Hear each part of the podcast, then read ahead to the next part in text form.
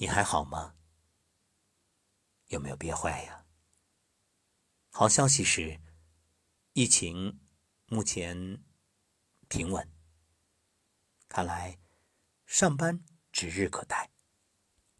有人说，我从没像现在这样那么渴望上班，那么怀念平时的生活，即使堵车，想想那也是开心的呀。我非常理解说这话的人的心情，可我想说的是，当你真正恢复到那个状态，又会怀念这段在家里静默的时光。所以，才有那一个著名的关于修行的故事。有人问禅师：“您得道之后都做些什么呀？”劈柴、烧水、煮饭、喝茶。那您得到之前呢？劈柴、烧水、煮饭、喝茶。哎，这问的人就很诧异，这不一样吗？这真不一样，因为之前呢，劈柴的时候想着烧水，烧水的时候想着煮饭，煮饭的时候想着喝茶，而现在，劈柴就是劈柴。烧水就是烧水，煮饭就安心煮饭，喝茶就享受当下这茶的清香。这是不是像极了我们现在的心境？是啊，当你现在盼着复工的时候，一旦复工又会怀念。真的，所以安住当下，同时学会享受孤独。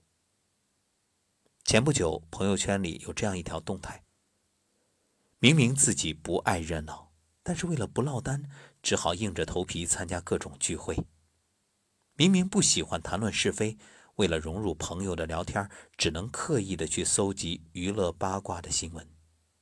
这些年来，我马不停蹄的追赶着人群，希望能获取一些温暖，填补自己的孤独，可到头来却发现，孤独感。愈发强烈。看完之后深有感触。这不正是每一个为了逃避孤独而努力合群的你我吗？放下手机，独处两分钟便如坐针毡；脱离人群，安静几秒钟就心慌不已。每当我们被孤独感驱使着去消灭孤独的时候，却往往更加验证了孤独。哲学家叔本华说：“只有当一个人独处的时候，才可以完全成为自己。谁要是不热爱独处，那就是不热爱自由。”深以为然。倘若无法在孤独里成就自我，达到生命的饱满，又怎能挣脱灵魂的枷锁？所以。与其在声色犬马的狂欢里麻痹自己，不如勇敢一些，在空无一人的旅行中重塑人生。记得曾经有一位传播学的老师讲过一个理论，叫做“沉默的螺旋”。这个理论描述了一种现象：当一个人想要表达时，如果发现自己的观点不受大众欢迎或无人理会，即使他非常赞同这个观点，也会保持沉默或趋于附和。当一个人正在做一件事时，如果发现其他人都在做另外一件事，即使他非常热爱目前的事物，也会迫于环境压力而选择放弃，甚至还会加入其他人的队伍。这位老师最后告诫。沉默的螺旋之所以会形成，就是因为人们太惧怕孤独，更不愿忍受孤军奋战的寂寞。可是，一味的压抑自己的真情实感，去融入人群，也注定会在茫茫人海中蹉跎心智，最终走向庸俗。我印象中有一位女同学，就与这种描述的现象非常符合。每当人们谈论明星、综艺等话题，他却常常抱着几本书细细品读。等到女生们开始互相攀比化妆品与衣服的时候，他又整天待在图书馆里。曾几何时，每每看到他形单影只的身影，总感觉他孤独的仿佛身处另外一个世界。直到他考入更高的学府继续深造，其他人却徘徊在分岔路口迷茫焦虑，人们才意识到，或许正是因为他始终坚守着这份不太合群的孤独。才避免落入那些庸俗的陷阱。正如作家王开林所说：“人群往往是人的坟墓。”是的，世界过于喧嚣嘈杂，越急于合群的人越容易走向迷失。唯有在孤独中寻找到真正的渴望与热爱，才能理清人生，让生命变得丰富而精彩。这不由让我想起那样一句话：“狂欢是一群人的孤单，孤单是一个人的狂欢。”所以，你也就明白了，为什么喜欢每晚的声音疗愈。你爱听，我爱讲，因为我们都是在喧嚣世界里。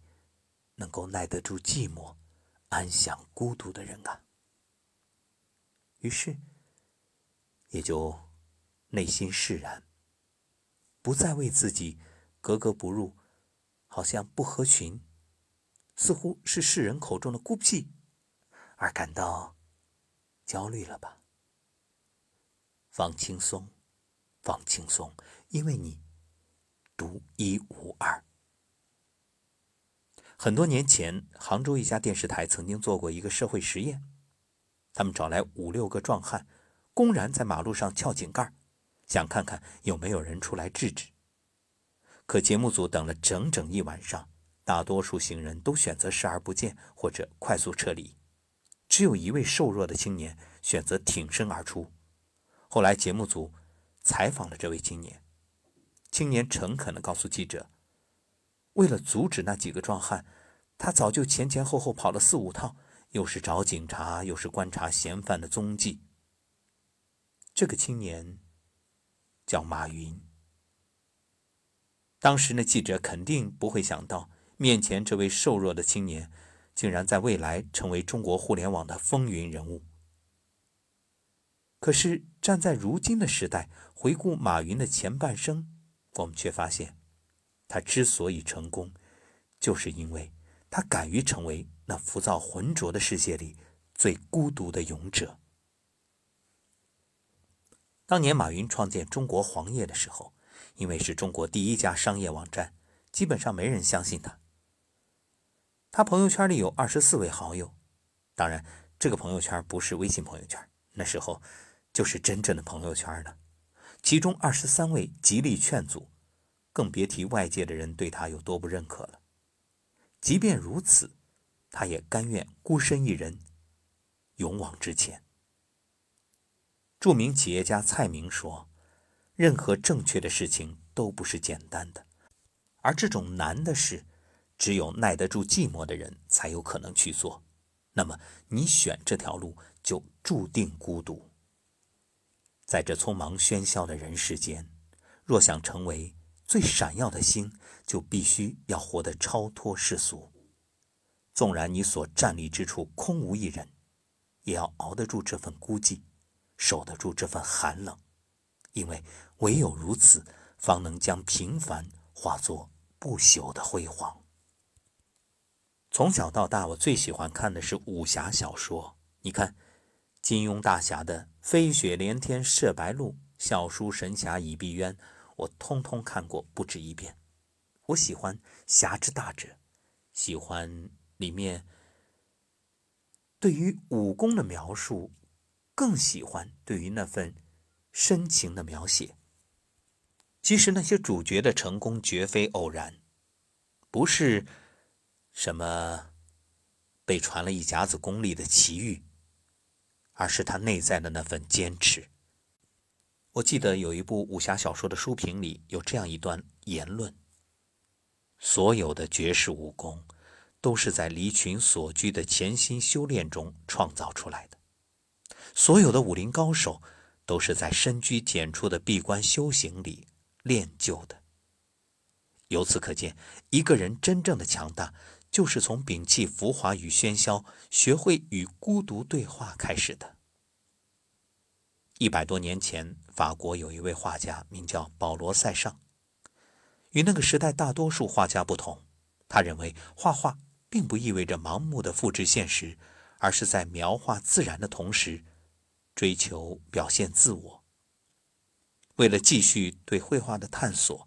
他义无反顾离开了繁华喧闹的世界中心巴黎，在闭塞而安静的故乡隐遁。在漫长的绘画生涯里，他几乎将孤独融进了生命。